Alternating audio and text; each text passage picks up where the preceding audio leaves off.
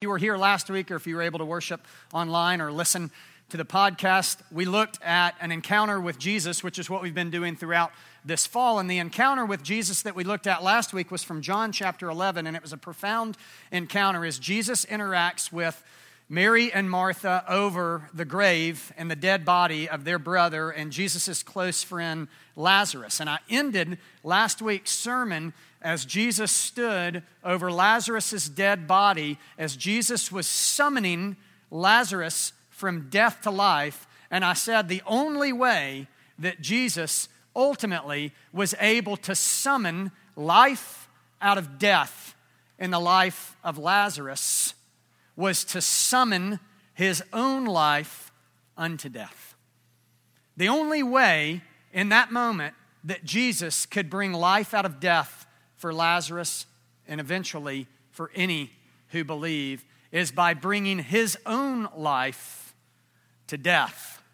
Well, in John chapter 20, the encounter we have with Jesus this morning, we get to look at what happens after Jesus summoned his own life to death as we see God the Father summoning Jesus' death unto life through his resurrection. And so stand with me, if you will, as we look and consider John chapter 20 this morning. Significant text, to say the least, in the Christian faith and worthy of our consideration this morning.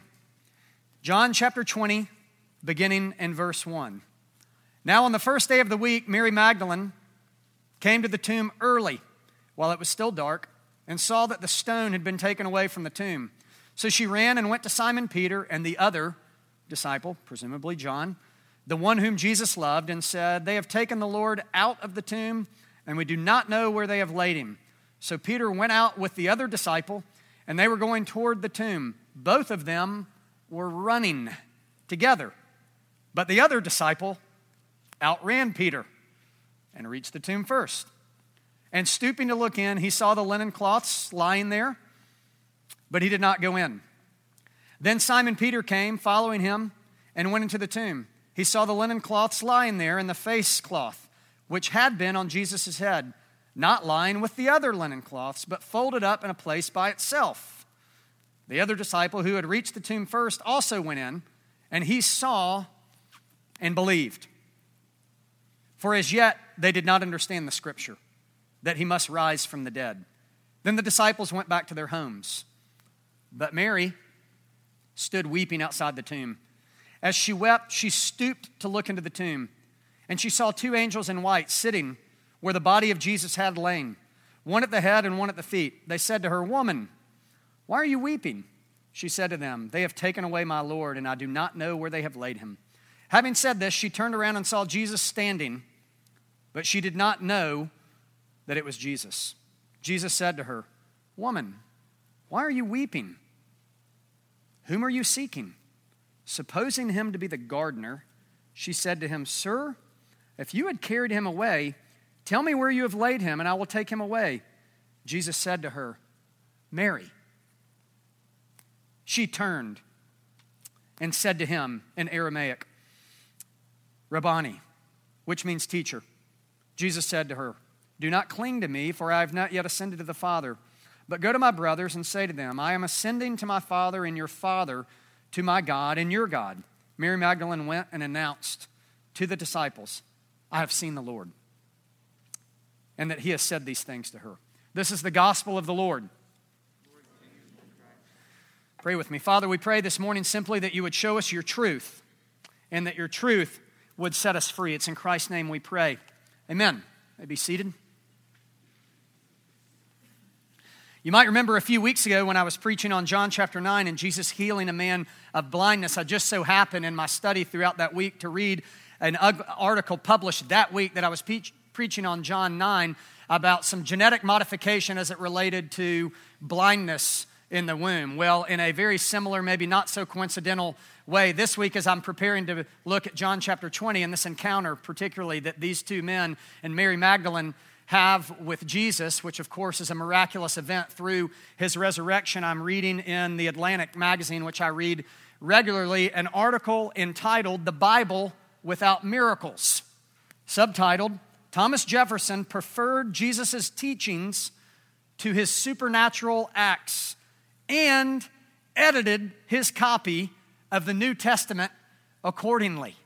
Apparently, Jefferson infamously, uh, and, and there's much I could say about Jefferson and the founding fathers that I'm just like not going to talk about at the moment. But Thomas Jefferson, at best, was a deist and most likely was an atheist, however, had an intrigue in religious, religious freedom. And so you see those principles established in our country today, but also was intrigued by the teachings of Jesus, but apparently literally took a razor and cut out the supernatural events throughout the Gospels, where he pared down apparently the Gospel of Mark to a mere 30 verses in Jefferson's Bible. As it turned out, Jefferson attacked only uh, one copy of the Bible because this, the, he was talking about Jefferson had these critics and whether Jefferson was a widespread critic of Christians and the Bible. And this author, James Parker, is saying actually he really only attacked one copy of the Bible, his own. Not with fire, but with a razor. Not in an act of dizzy desecration, but with a kind of serrated, slightly crazed reasonableness. He cut and pasted. He edited and he redacted. He called the resulting text a collage of verses from the New Testament, quote, the life and morals of Jesus of Nazareth. We know this now as the Jefferson Bible. He wanted a Bible, he wanted a story that simply had the moral teachings of Jesus. This harkens to where we hear C.S. Lewis often and very famously talk about seeing Jesus as either liar, lunatic, or Lord, but we never are afforded the opportunity to simply look at Jesus as a great moral teacher. In fact, James Parker, the writer of this article, goes on to say this about Jefferson's perspective. Jefferson's Bible was the message minus the mumbo jumbo. That's what Jefferson was after the teachings, the precepts. He called them without the supernatural baggage. Jesus the ethicist, Jesus the philosopher, author of, quote, the most sublime and benevolent code of morals which has ever been offered to man. That's what Jesus was doing, offering a benevolent code of morals. Pause. It's amazing, even today, whether people would consider themselves adherents to Jefferson's Bible, atheist, or deist. It's amazing how many actual Christians have reduced Christianity to a benevolent code of morals. It exhausts people, it wears people out. If Christianity is nothing but moralism and legalism, then I'm out. And you should be out too. Christianity is far more than a benevolent code of morals and ethics. Lastly, Parker goes on to say this so Jefferson's narrative rumbles along at ground level on square wheels. No baptismal shock of light from above, no dove descending, and no risen Jesus. The Jefferson Bible ends with Jesus snug in the tomb, the cave mouth securely plugged, gobstopped by the not to be moved stone. No more words. Resurrection foreclosed. And it's odd. A regular somewhat inspired guru human, Jesus, uh, if that's all Jesus is, then he makes less sense than before. My yoke is easy and my burden is light. I am the good shepherd, stripped of their divine qualities, sound like weird claims, something like Charles Manson. Interesting perspective. Jesus simply as an ethicist, Jesus as a philosopher, Jesus' teachings as good, benevolent morals. But that's not the heart of Christianity. That's not what we have before the Bible, but it's understandable that people struggle with who Christ really is. It's understandable that there is a proclivity towards being attracted to Jesus simply as a great human teacher. This has been true throughout the ages. This was true even at the time that Jesus was alive. And this is true particularly for anybody that tends to be a little more cognitive leaning or at least thoughtful in their engagement at all. It's extremely difficult to make the gap and the leap into the supernatural. It's not that hard to see Jesus as a good person with some great ethics and some interesting philosophies. But that's not what Christianity is based upon. It reminds me of an article that I read published in 2016 with a columnist from the New York Times named Nicholas Kristof, who seems at least to be an intriguing spiritual seeker. And he's done a series of different articles where he talks to key religious leaders and Christians, asking them questions such as Am I a Christian? And he engages in 2016 with a leading Christian apologist and scholar and pastor. And Nicholas Kristof asked this man this question Must the resurrection be taken literally? And the Christian scholar and apologist answers this way Jesus' teaching was not the main point of his mission. He came to save people through his death for sin and his resurrection. So his important ethical teaching only makes sense when you don't separate it from these historic doctrines. If the resurrection is a genuine reality, it explains why Jesus can say that the poor and the meek will, quote, inherit the earth. St. Paul said, without a real resurrection, Christianity is useless. We could think about it this way I've heard it described. Let's say that you desire to be a member of Greenpeace, the organization, but you don't believe in climate change. Well, you would be considered to be outside the boundaries of a core fundamental belief of the entire organization that you want to be a part of. Well, the resurrection is like that with Christianity. If you are intrigued by the ethics and the morals and even in wonder on some level, but you don't accept the resurrection as literally true, with all due respect, you're outside the boundaries of the organization. And I don't say that in a judgmental way. In fact, I would love it, personally, especially being in a culture in the South so inundated with Christendom for so long, which unfortunately probably breeds inauthenticity. I respect immensely people that are authentic enough to say, you know what? I don't know if I believe in the literal resurrection. And I would say, I appreciate the honesty. And if they were to say, So do you think I can be a Christian? I would say, I don't think so. Because the resurrection is at the heart of what it means to be a Christian. Just like believing in climate change is at the heart of what it means to be in Greenpeace. N.T. Wright, who's a New Testament scholar, the former bishop of Durham, who is one of the greatest thinkers and voices today for Christianity, Bible believing Christianity. He, like anybody ever, is not perfect. And you wouldn't agree with everything he says. But most people would say when N.T. Wright writes about the resurrection, particularly in his book, The Resurrection of the Son of God, it's probably some of the most significant Christian scholarship penned in over the last hundred years. So I'd simply say when N.T. Wright talks about the resurrection, we ought to listen. And one of the things that N.T. Wright says about the resurrection and particularly Easter, and I find this to be timely as we move towards Advent, and don't take this as a rebuke, take this as a, hmm, let's think about that. Most Christians, if you were to ask them what the most significant day of the year is, would say Christmas. That's what our society has achieved a romantic midwinter festival though we don't actually know what time of year Jesus was born. Really, we don't. From which most of the things that really matter, the danger, the politics, are carefully excluded. The true answer, and I wish churches would find ways of making this more clear, is Easter. This is the moment of new creation. If it hadn't have been for Easter, nobody would have dreamed of celebrating Christmas. The resurrection is what Christianity is all about. And we need to know this. We need to know it initially, and we need to know it more deeply. James Stewart, who is a professor of theology at the University of Edinburgh, says this What is the most characteristic word of the Christian religion? Suppose you were asked to single out one word to carry and convey the cardinal truth of the gospel. What word would you choose? I suggest it would have to be the word resurrection. That is what Christianity essentially is it's a religion of resurrection, hence the name of this church. The resurrection Paul tells us once again if it's not true, then nothing else matters.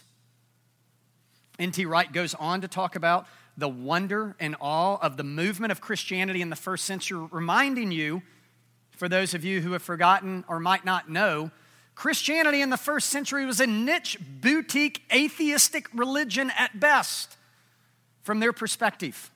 It was not what we think it is today. And N.T. Wright talks about the only plausible explanation for there being a movement of Christianity in the first century, particularly among people that are Jewish. Because to believe in the resurrection, to believe that Jesus is God, was not only unpopular, it was heretical. However, thousands of people overnight believed in this message. Why? Because they must have seen the resurrected Jesus. It's the only explanation for the movement and the growth of Christianity in the first century, and it's the only explanation of why we're even here this morning. Like what we're even doing. If the resurrection is not true, then you don't even need to worship online. But we believe the resurrection is true, and John chapter 20 is a proclamation that says our faith in Christ is rooted in the resurrection of the Christ. If you want to understand Christianity, if you want to adhere to Christianity, if you want to become a Christian, if you want to grow as a Christian, your life and your faith, your thoughts and your heart must be centered on this one reality that is the resurrection of Jesus. Christianity is based upon faith in the resurrection. And this faith is impossible, but it's also deeply rational. And I want us to explore three characteristics of the faith that's at the heart of what it means to be a Christian. At the faith of the heart of the resurrection. This faith must be based upon evidence. This faith must be seen as developmental and this faith must also be shared through joint testimony. So, knowing that the resurrection is at the heart of Christianity, and our faith in Christ is specifically in our faith in the resurrection of Jesus. This faith must have evidence. This faith must be seen as progressive or developmental throughout our life, in addition to it being initially a reality. And then this faith also was made to be shared. So let's look first at the evidence for this faith. So as you see at the beginning of this text, John's writing this, though he doesn't mention himself personally. Most scholars believe that John writes himself into the story, even in some funny ways. So there's a lot of running. I don't know if you noticed this. There's a lot of running going on in this passage. There's some level of, I don't know if it's excitement, it's probably not excitement because everyone that studied this concludes no one expected the tomb to be empty. Let's just think about that for a minute. This story reveals to us that no one in this narrative expected the tomb to be empty. Therefore, I don't know exactly why they were running. I'm sure it was anxiety. I'm sure there were fears. I'm sure there was curiosity. But I don't know that they were running out of excitement. I can remember as a kid running down the stairs, speaking of Christmas, on Christmas morning to see what was under the tree because I was excited. And I expected things to be there. Well, these men were running, expecting to find the body of Jesus, as if they had not listened to what Jesus had been saying for the last three years. Or maybe they just didn't want to hear what Jesus had been saying for the last three years of his life. But they ran to see this evidence. And in fact, the text tells us, once again, humorously, the disciple whom Jesus loved outran the other disciple. I really don't know what theological emphasis that provides there. I don't know if he just couldn't help to kind of get one up on Peter at this point and then let it be indelibly in the Word of God forever that John was faster than Peter. Check mark, we got it. But they're running to a literal tomb like this is happening, this is evidence.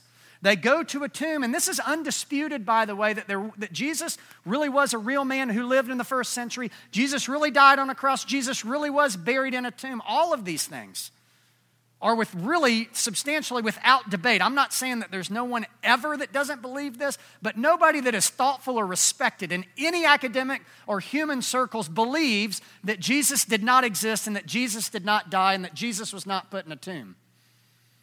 Everybody believes this.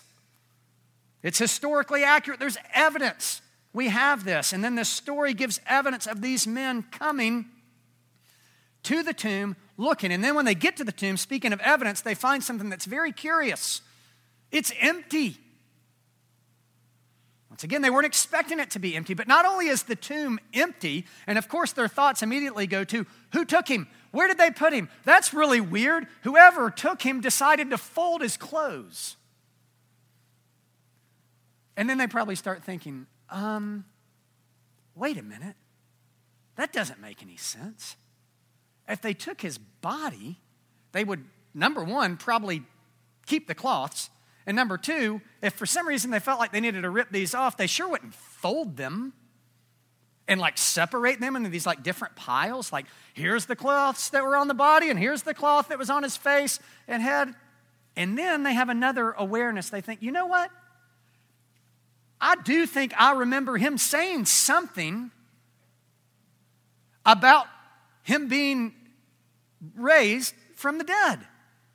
And then the text tells us in verses 9 and 10 the other disciple who had reached the tomb first also went in and he saw and he believed. At this point, he gets it.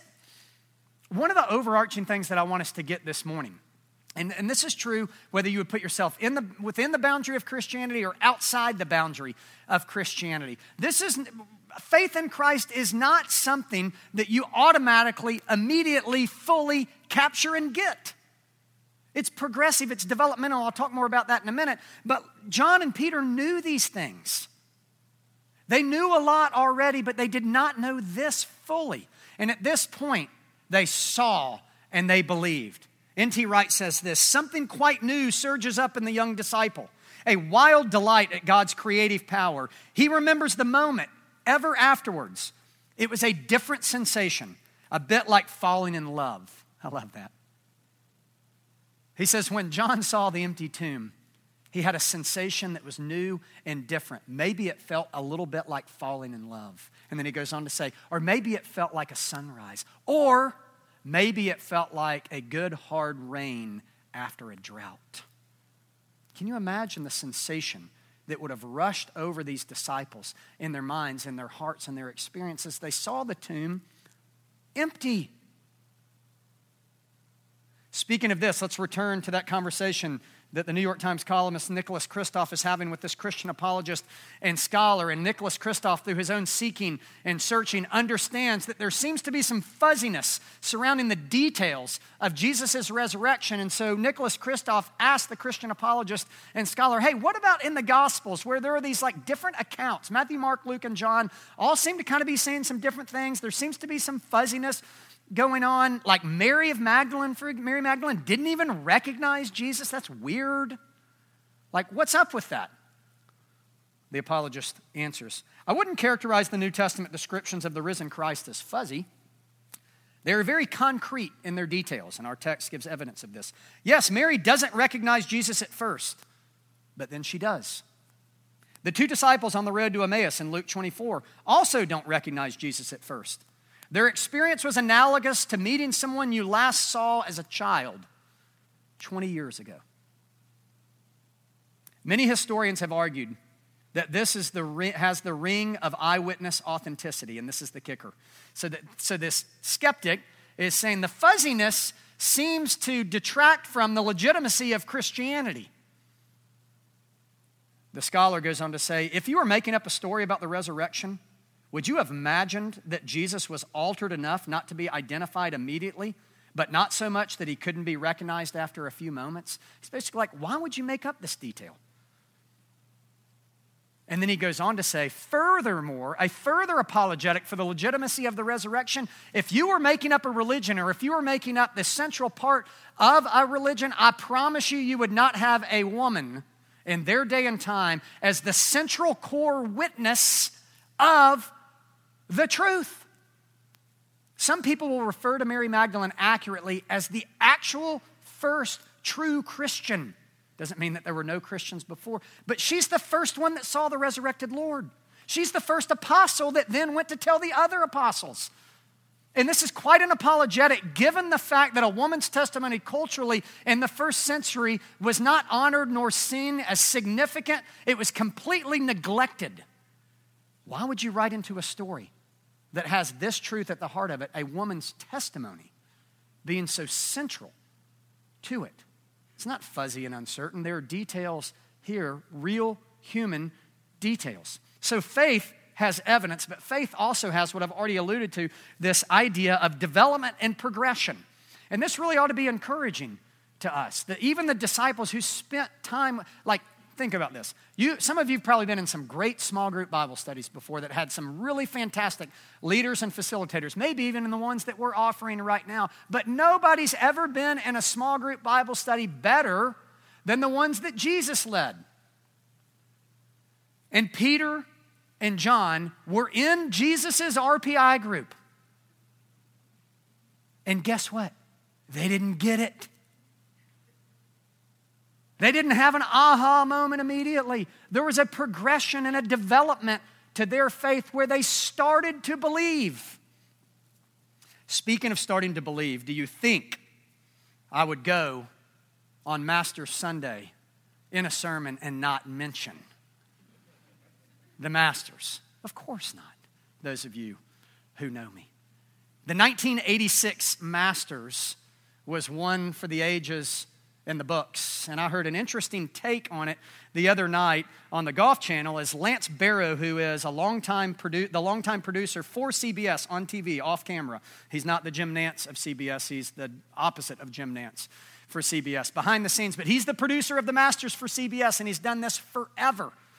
He wasn't the head honcho in 1986, but he was on the job, and he was an assistant producer in 1986 during the Masters, working for his boss, who was the producer. And they talk about what it was like trying to get, he was talking about what it was like to get his director, the senior producer, to believe that Jack Nicklaus was worth putting on TV in the final round of the Masters.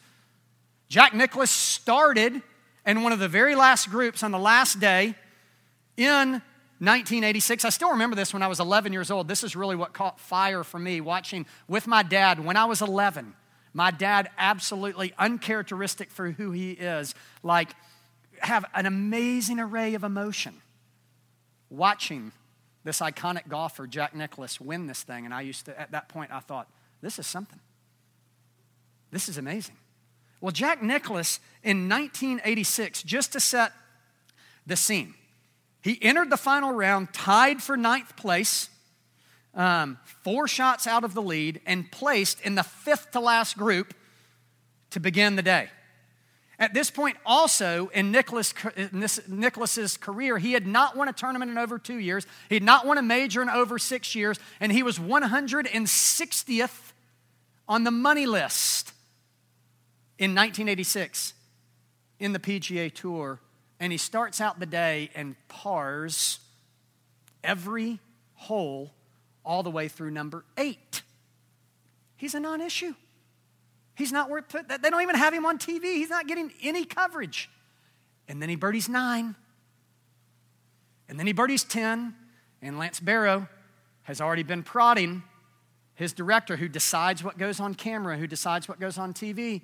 We need to put Jack on his director very firmly says Jack Nicklaus is nothing. Jack Nicklaus is nothing to this tournament. We're not putting Jack Nicklaus on TV. Lance Barrow says, okay. He birdies 10. He says, he birdies 10. Quit talking to me about Jack Nicklaus. He birdied 11. He birdied 11. Put him on TV. And then he goes to shoot a 30 on the back and win it. There was a progression of belief that that director needed. He needed more evidence. He needed to see more of the wonder that was taking place in that tournament. Well, that's exactly what's happening with Peter and John and Mary. They're, they understood some. They needed to understand more deeply, and that's the nature of faith. It's developmental and it's progressive. She went from not seeing it. That's what the text tells us. She's talking to him. She's talking to the resurrected Jesus, and this is amazing. Like, this seriously should just encourage us. I hope you understand what I'm getting at here. She thought he was the gardener. It's funny. I mean, she's talking to the resurrected. Like, you feel bad that you're not like a smart enough Christian, or that you don't know enough, or that you don't get it enough, and you feel guilt and you feel shame. This is a person talking to the resurrected Jesus in person, in real life, in the flesh, and she thinks he's the gardener. Not, not only does she not conclude that he must have been resurrected, which he talked about, she's convinced that someone stole his body, and then she's getting frustrated with Jesus because she thinks he's the gardener and he doesn't have a clue what's going on. And then he engages with her. She says, Do you, Are you the only person that doesn't understand what's going on here? And then she goes from not seeing to seeing and did you understand and see in this text what allowed her to see for the first time? Four letters, one word, a name, her name.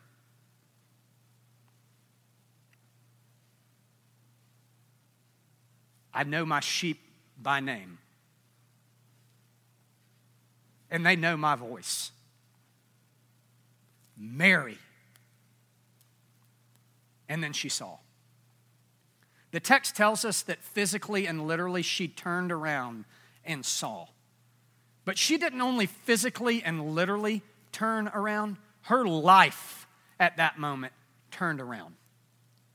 And not only did her life turn around, I really mean this, and this is not an overstatement. The history of the world turned around when Jesus said, Mary. And many of your lives here this morning, your lives have been turned around when you heard Jesus say your name. She did not see, she did see, she saw when she heard her name.